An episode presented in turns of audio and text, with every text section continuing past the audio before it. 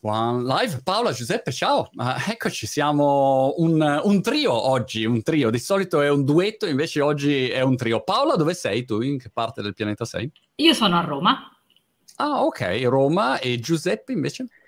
Io vi trasmetto dalla Calabria. Ok, ok, Giuseppe, sei, sei in Calabria e ehm, per chi non sapesse di che cosa vi occupate, eh, quando uno dice che, che mestiere fai, Paola, che cosa rispondi? Ma guarda, ancora non l'ho capito nemmeno io, però sicuramente cerco di fare in modo che tutto quello che noi facciamo in azienda e in generale sia sostenibile, quindi okay. che ci sia un futuro per quello che noi facciamo. Questo è il mio chiodo fisso. Ok, ma è, hai un ruolo ufficiale o è così, diciamo... Io coordino il progetto Value for Disability e sono okay. all'interno dell'unità che si occupa della creazione di valore condiviso. Perfetto. E invece Giuseppe, che, qual è il tuo ruolo ufficiale? Io mi occupo in azienda dell'accessibilità digitale a livello global e praticamente il mio ruolo è proprio eh, di essere centro di competenza, master chapter, guido, eh, sono leader di questo centro di competenza che monitora il tema dell'accessibilità digitale. Ottimo, e questo sarà un po', eh, diciamo, l'argomento macro della, della, nostra, della, nostra, chiacchierata, così anche per aiutare sia le persone in ascolto, ma anche le aziende a capire qual è eh, il, il, valore di, di, di questi argomenti, l'utilità pratica poi concreta, eh, se, se, e quale possa essere. E insomma, mi sembrava, ci sembrava un argomento interessante da, da trattare in questo speciale che, eh, come sapete, stiamo facendo in collaborazione con Enel ormai, devo dire, da 18 mesi, insomma. Quindi avevo i capelli quando ho iniziato lo speciale e ormai... non dire così.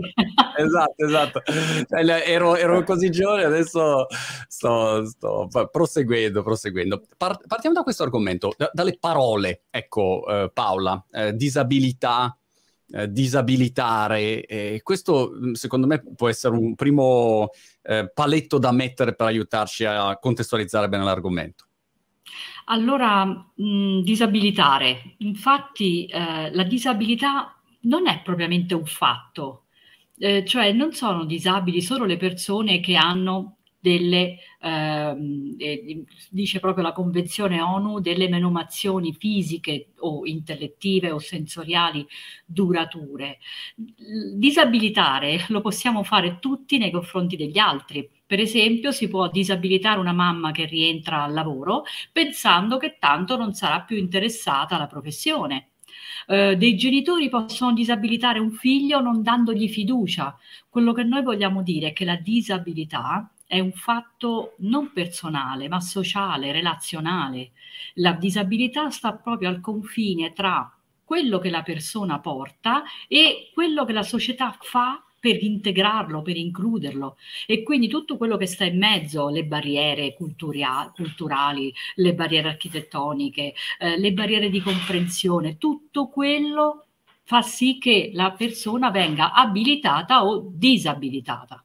Quindi ecco, non è tanto un fatto disabilità, quanto invece un'azione un'azione dei, dei comportamenti e, e, se locali all'interno dell'azienda, un'azienda come, come Enel o, o, quando si parla di eh, disabilità in questi temi, in, in, in questi contesti, mh, mm, che, che, cosa viene fatto? Fatto, fatta, vengono fatte una serie di, di regole, di policy, eh, co- come si crea un ambiente che poi sia effettivamente inclusivo? Allora, intanto bisogna abilitare la cultura. Abbiamo detto che la disabilità non è un fatto personale, ma un fatto relazionale, sociale. E la costruzione proprio di quello che noi siamo, come noi ci vediamo, eh, non avviene così, diciamo, in maniera singola, individuale, avviene invece relazionandosi con gli altri. Quindi mm. è, è, fondamentale che tutte le aziende che si pongono il problema o la questione di come abilitare o disabilitare certi fatti, certi fenomeni, la disabilità è uno, ma insomma ne potremmo affrontare tanti altri, eh, proprio inizino a lavorare sul fatto culturale e come Enel ha scelto di farlo dandosi già nel 2015 una policy. Perché? Perché la policy è una mappa, no? È una guida, dice alle persone l'azienda vuole andare da quella parte. Quindi quando spesso veniamo intervistati, perché ormai di, di strada Enel ne ha fatta tanta, dice, chiedendoci ma come si fa per iniziare questo cammino, eh, noi diciamo sempre che è importante abilitare la cultura, quindi webinar, eh, campagne, tutto quello che potete pensare e poi bisogna darsi una mappa che è appunto la policy Enel sulla diversity che è già del 2015. E poi bisogna innovare il modo di raccontare la disabilità, il modo di pensare ad essa, che è un po' caring, ma ormai Enel questo eh, tipo di, eh, diciamo, di racconto lo ha già mh, mm, eh, proprio metabolizzato ed ha invece aggiunto un nuovo modo che è quello dell'innovazione, cioè la mm. disabilità come fonte di innovazione. Questo modello che abbiamo anche protetto con un marchio si chiama Valuability. Se mi permetti ti racconto perché. Eh, Giuseppe e io lo sappiamo molto bene, quando le persone con disabilità si affacciano sul mercato per comprare qualsiasi cosa, non lo trovano. I prodotti, i servizi non vengono pensati per chi usa le cose in una determinata maniera, una maniera specifica. Quindi se tu hai un servizio di call center e sei sordo, non sai bene come fare. Se devi andare dal parrucchiere e usi una sedia a ruote, quella sedia dove tu vai a sciacquarti i capelli non si toglie, quindi tu non fai, non sai bene o lo sai con un po' di difficoltà come trasferirti dalla tua sedia a quella del parrucchiere. Quindi tutti i prodotti che le persone disabili incontrano sul mercato sono essenzialmente non adatte, non sono certo. pensate. Quindi che fanno le persone disabili? Prendono quel prodotto, quel servizio e lo piegano ai loro utilizzi, lo innovano fino a farne un prodotto diverso. E Giusto. poi che fanno? Una cosa utilissima per le aziende. Non contente, lo usano, lo modificano e poi lo dicono a tutti gli altri che si trovano nella stessa medesima condizione. In particolar modo lo dicono alle loro associazioni, perché qui altro tip per le aziende, le persone disabili si sentono rappresentate dalle loro associazioni. Perciò se vuoi fare qualcosa lo devi fare insieme alle associazioni ed è giusto che sia così e anche meglio. Quindi le persone disabili innovano prodotti, servizi, processi, modificano l'ergonomia delle cose che hanno a disposizione. Eh, Perciò la disabilità non è solo caring, non è solo attenzione, buonismo agli altri, è proprio un modo per le aziende di porsi eh, in maniera competitiva verso il futuro. Questo Paola è, è, un taglio peraltro molto interessante e adesso volevo passare a Giuseppe e, e torno subito da te per approfondirlo, però è un taglio interessante perché sposta anche un'attenzione delle aziende su un argomento pratico che poi tocca, come dire, anche il portafoglio e quindi a certo. prescindere dai buoni propositi che sappiamo tutti che poi hanno purtroppo una vita breve a seconda poi dell'imprenditore o dell'azienda, invece qua eh, vedi proprio dei risultati e quindi hai un ulteriore incentivo a muoverti. Sai che eh, l'esempio che facevi prima della um, sedia a ruote, e io poi non so mai usare i termini... Sedia a ruote? Sedia a ruote. Qua a Brighton l'altro giorno um, mi sono accorto che eh, se tu sei su una sedia a ruote e vuoi andare in spiaggia, siccome la spiaggia è piena di, di pebbles, di, di sassi. non è sabbia, eh, sassi, sono sassi. ciottoli, ciottoli, sì. Sì, ciottoli a quel punto tu vai dal, mm, dal, dalla guardia costiera, insomma, dal, dal, bagnino, mettiamola così, dal Baywatch, che poi sembra proprio quelli dei Baywatch delle, degli anni Ottanta, e, mm, e, loro ti danno una sedia a ruote specifica per andare sui pebbles e quindi vai a queste ruotone pensate per riuscire a muoverti e poi la riporti indietro. Allora ti stupirò, quelle ruotone sono inventate da un'equipe di ragazzi napoletani perché la sedia Ma si dai. chiama Job, Yammo Bagne. Oh, è la sedia job. Geni. È la sedia job ed è fatta apposta perché le persone con disabilità non vogliono stare solo a casa a piangersi addosso, hanno fame di andare fuori. Quindi messaggio alle aziende, avete un mercato che non state esplorando. Giuseppe, senti, collegato ovviamente c'è questo argomento di accessibilità digitale. Daci una fotografia, eh, diciamo, non solo sulla tua attività, ma sull'argomento in sé. Che cosa intendiamo anzitutto? Beh, oggi eh, il mondo si sta trasferendo dal reale, si sta contaminando con il virtuale. Quindi è nato eh, ormai eh, da tanti anni il mondo parallelo dell'internet, del digitale oggi. L'accessibilità digitale, che cos'è?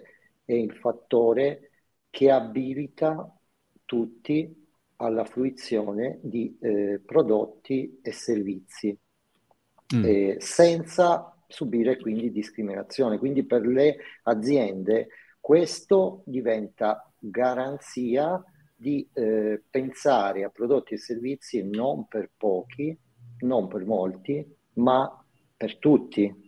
Come diceva Paola, nascono le cose per eh, che c'è un'esigenza specifica magari, ma poi c'è un mercato che non viene considerato che nel mondo conta circa il 20%, sono circa 2 miliardi di persone, quelle che in un modo o nell'altro sono interessate da disabilità.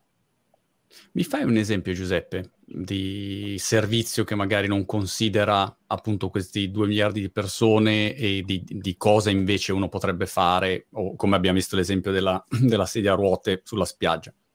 Eh, guarda, eh, per esempio, eh, oggi è facilissimo, mh, grazie eh, all'internet eh, delle cose, eh, poter gestire con una certa autonomia t- tantissimi servizi, no? Pensiamo alla domotica, che cosa è diventata la domotica per le nostre case, cosa eh, sono i servizi digitali in generale collegati all'acquisto di prodotti e servizi online. Cioè tutte queste cose, se non vengono pensate by design con i requisiti per tutti, questo qui diventa poi una barriera. Quelle barriere architettoniche di cui parlavate prima con Paola si trasferiscono nel virtuale, però nel virtuale noi abbiamo una grande opportunità perché le mm. barriere come le cose sono virtuali, quindi sta a noi come considerare questo nuovo mondo. Se lo vogliamo libero, democratico, senza barriere e quindi per tutti. Se tu dovessi dire ehm, Enel che, che, cosa fa per uh, fare, eh, diciamo, enforcement e garantire un'accessibilità digitale, oltre, diciamo, al, ai manifesti, a dire ok, è importante, in pratica che cosa, cosa viene fatto per riuscire a capire anche un'altra azienda come potrebbe fare la stessa cosa, come potrebbe applicarlo al, nel, nel proprio contesto? Mm, questa è una buona domanda perché mi dà l'occasione appunto di eh, far capire un pochino come eh, interagisce l'accessibilità digitale con le persone. La nostra azienda, oltre a dotarsi appunto di policy sulla diversity, ha una policy specifica sull'accessibilità digitale che garantisce l'empowerment delle persone, ovvero garantisce delle workstation mobile dotate di tecnologie assistive che mettono in pari opportunità anche le persone con una disabilità. Queste, eh, questi servizi sono dei servizi non considerati, diciamo, fuori eh, dall'ambiente, ma sono dei servizi contestualizzati che forniscono alle persone, secondo i bisogni specifici delle proprie, eh, delle proprie esigenze di produttività, il supporto necessario, dall'assistenza e il supporto telefonico all'assistenza on-site, alla formazione dedicata proprio a potenziare l'utilizzo di queste eh, tecnologie abilitanti. Eh, lo facciamo oh, con la formazione appunto mirata, ma lo facciamo anche facendo ricerca e sviluppo di eh, prodotti eh, e servizi appunto eh, accessibili. È un po', diciamo, un, come potremmo dire, un passaggio da, dal, dal, business esclusivo, quando dicevi ecco siamo esclusivi, no? a, a un business inclusivo dove invece la, la, la generazione anche di utile nasce eh, includendo e a vantaggio anche delle, delle, altre persone. Paola, magari ci dai qualche altro esempio, qualche riflessione su questo argomento? Non so se sia il modo giusto, insomma, business inclusivo di... Assolutamente. Eh, in realtà mi viene proprio eh, a partire da quello che dice Giuseppe. Giuseppe ha detto una cosa molto preziosa per le aziende, sia nella vendita che nell'abilitare le persone, che è quello di eh, seguire tutta l'esperienza.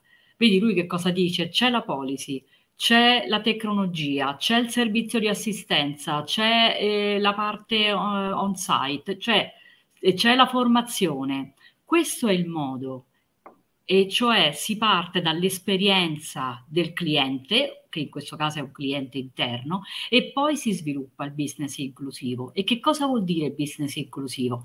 In realtà è una definizione nata dal G20 del 2015 che poi Enel ha modificato. Nel G20 del 2015 si pensa a prodotti e servizi per coloro che vivono alla base della piramide, ovvero con meno di 5 dollari al giorno. Perciò il business inclusivo è quello che permette a persone eh, con un basso reddito di accedere ad una gamma di prodotti e servizi servizi a loro dedicati. Noi sì. abbiamo preso questa definizione e l'abbiamo ampliata a tutte le categorie di vulnerabilità. Quindi sono prodotti e servizi con caratteristiche di accessibilità, con caratteristiche di design universale, come quelle che ha descritto Giuseppe, che vanno a tutta una serie di categorie che presentano delle specificità, che può essere appunto la persona a basso reddito, così come può essere la persona con disabilità. Adesso ci stiamo concentrando sulle persone con disabilità, quindi mi soffermo su questo punto, però cioè, per dirvi che è un bit di tanto altro del business inclusivo che adesso sta veramente galoppando.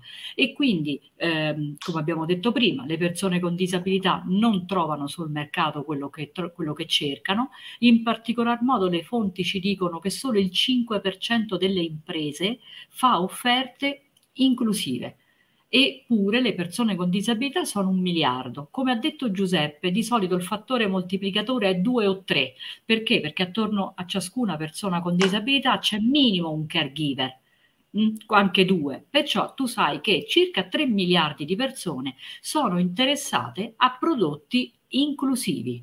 Lo sai, eppure non stai facendo offerte. Il giro di miliardi attorno a questo, quindi lo spending aggregato è di 10 trilioni di dollari. Questi dati sono del Global Economics Report on Disability. Quindi vedete sì, come ci si sta sì, Non ce li siamo inventati noi. No, no, per, cioè, voglio citare la fonte perché insomma, per essere...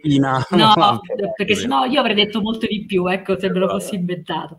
E, ehm, inoltre, proprio nel Regno Unito, dove sei tu, c'è un'associazione molto interessante che si chiama UK Purple Pound e loro hanno quantificato il numero di sterline perse ogni anno, te lo dovrei far sapere con certezza, ma okay. ehm, eh, il numero di sterline perse ogni anno perché le persone con disabilità vogliono comprare prodotti, ma non li trovano.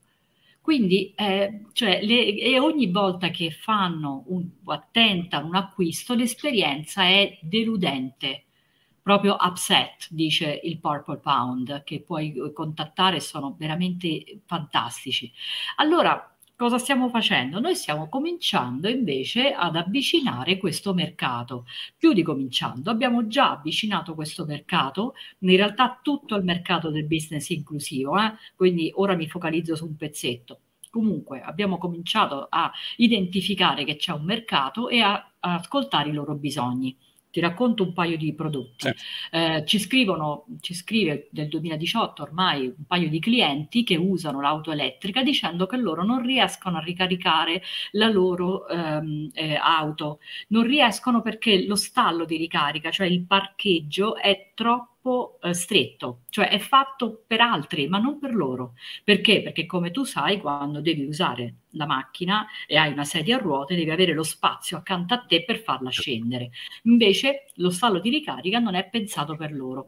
Cominciando a indagare, capiamo che le persone con disabilità usano molto volentieri l'auto elettrica perché è facile da modificare, no? Facile da apportare una serie di modifiche, già il cambio automatico, quindi l'auto elettrica è un mercato privilegiato per le persone disabili. Noi ce lo stavamo dimenticando.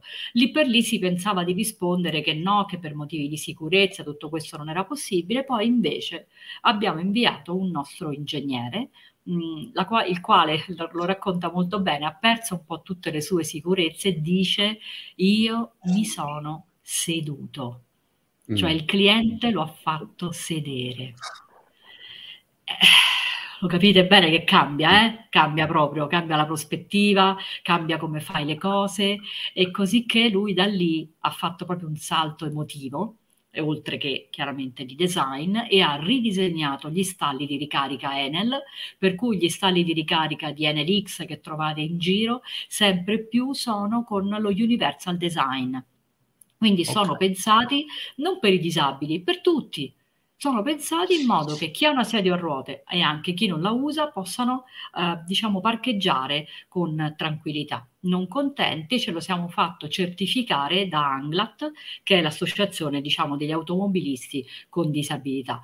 Come vedete, quello che vi ho detto prima, fare le cose insieme alle associazioni. Questo è solo una Io... delle tante novità. Vai Giuseppe. Sì, vorrei aggiungere solo un piccolo bit eh, a queste cose importantissime che ha evidenziato Paola, cioè eh, l'accessibilità, pensare appunto allo universal design è un motore importantissimo per l'innovazione perché innesca il pensiero laterale, ti fa pensare in modo diverso e fa nascere anche prodotti e servizi molto originali e che poi possono avere un boost, un'accelerazione eh, per tutti. Io eh, cito sempre quando parliamo di queste cose e devo spiegare com'è eh, il motore dell'innovazione de, di un qualcosa che nasce per esigenze specifiche di una persona con disabilità, come si evolve e come diventa un acceleratore. Cito sempre gli assistenti vocali, ormai diffusissimi, no? adesso ce ne sono tanti, chiunque si ha l'assistente vocale. Beh, quel tipo di eh, prodotto era nato come una tecnologia assistiva a supporto di una persona con disabilità. Tutti ricordano per esempio Stephen Hawking, no? La teoria delle stringhe, famosissimo, tu sei eh, nel, in Inghilterra e sai benissimo di chi sto parlando, uno scienziato che eh, purtroppo aveva una uh, brutta malattia degenerativa e a un certo punto eh, c'è stata un'azienda americana che gli ha costruito quell'ausilio con una sintesi vocale e tramite un puntatore oculare lui riusciva a comunicare con il mondo. C'è stato anche un bellissimo film che racconta la sua storia. Ecco, questa è pensare, questo sì, è innovazione, questo è pensare a tutti partendo da ciò che uno non pensa quando appunto, come diceva Paola, non si siede come quando si è seduto il nostro certo. ingegnere. Sì, sì, sì, perché non hai quella prospettiva, eh, hai, hai, tutti i tuoi bias eh, no, in base anche a chi sei, sei uomo, esatto. sei donna, sì. bianco, sei, e, e, quindi pa- parti già da lì e questo nel design inserisce tutti i tuoi pregiudizi sì. o i tuoi punti di vista Assolutamente. Eh, per esempio, seguendo il filone del pensiero laterale, le nostre colonnine di ricarica sono anche abilitate, grazie al cavo Juice Ability, a ricaricare le sedie a ruote elettriche. Cioè, okay. tu volendo puoi fare una sorta di stazione in cui ci sono diversi servizi Ecco, questo significa poi alimentare un pensiero che non c'era. Guarda, c'è anche un sito interessantissimo che si chiama Gendered Innovations, cioè ci sono delle innovazioni che non tengono conto, ad esempio, delle donne. Mm. Ehm, o delle donne incinta. Ehm, per esempio, su questo sito potrai leggere come alcuni eh, crash test sono fatti, in realtà quasi tutti, con dei manichini standard che sono pensati su anche donne, ma più spesso uomini di una certa altezza.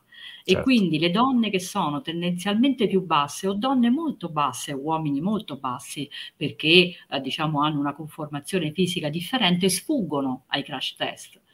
Quindi la diversità, eh, oltre ad essere un fatto sociale, una questione di rispetto, è pure un fatto di innovazione, di business. Lo sai chi decide gli acquisti nelle famiglie? Mm. Per il 90% sono le donne. Mm. su tutto. Eh, non, non, volevo dirlo, mi sembrava abbastanza ovvio. però, se, però, se, tu guardi i vari gruppi che progettano, più spesso sono fatti da uomini. Certo, certo. E invece sono le donne che decidono dove si va in vacanza, che mobili si comprano. Eh, lo so che devo fare, questa è una statistica di Harvard, non l'ho detto oh, io, eh, però la guarda, verità. Ho preso un taxi ieri e parlando col tassista ho detto, what about summer holidays? Eh, che cosa fai in vacanza? E lui ha iniziato così, la risposta The wife said, la, la, la, moglie ha detto, cioè non ha neanche provato a dire ma sta, no no, ha proprio l'ha subito detto. Appunto, quindi. Vedi? Questo è un fatto. Eh, sì, perciò... un paio di minuti, però um, progetti per il futuro? Che cosa, che cosa ci aspettiamo, diciamo, su, su questo argomento? Una, una, continua presa di consapevolezza? Vedete sempre più progetti ehm, come dire, abbiamo passato, secondo voi, quella fase dove ancora magari uno diceva sì, però... Mm, da tempo sì. l'abbiamo passata in Enel. E considera che il piano Value for Disability è stato presentato al consiglio di amministrazione e all'amministratore delegato nel 2020. Con lui facciamo degli update ogni sei mesi, quindi ormai è entrato a pieno titolo nella strategia aziendale e l'evoluzione è proprio quella che ti dicevo prima, cioè ampliare lo sguardo dal business inclusivo per le persone con disabilità a tutte le diverse condizioni in cui noi possiamo pensare che ci siano mercati o persone che vengono sottoservite, sottorappresentate, quelle che in gergo tecnico si chiamano i clienti in condizioni di vulnerabilità. Questo per quanto riguarda il mercato. Per quanto riguarda l'interno, siamo passati dall'inclusione, che pure è importante, all'empowerment, come diceva Giuseppe. Cioè, noi vogliamo che le persone siano sempre più autonome, indipendenti, contributive. Il nostro capo della robotica è un collega sordo e infatti lui innova tantissimo il modo di lavorare su queste tematiche. Quindi aziende, volete innovare, volete avere un vantaggio competitivo, dovete eh, integrare la diversità, includere, fare empowerment della diversità non solo nell'ultimo livello, nell'ultimo stadio, ma proprio nella fase di progettazione. Noi l'abbiamo fatto col modello Valuability.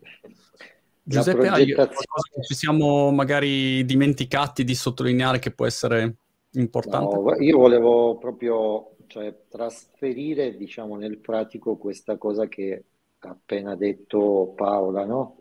cosa ci insegna eh, la progettazione agile, quindi eh, il cosiddetto agile che è nato nella Silicon Valley, che si può definire la patria dell'innovazione, no?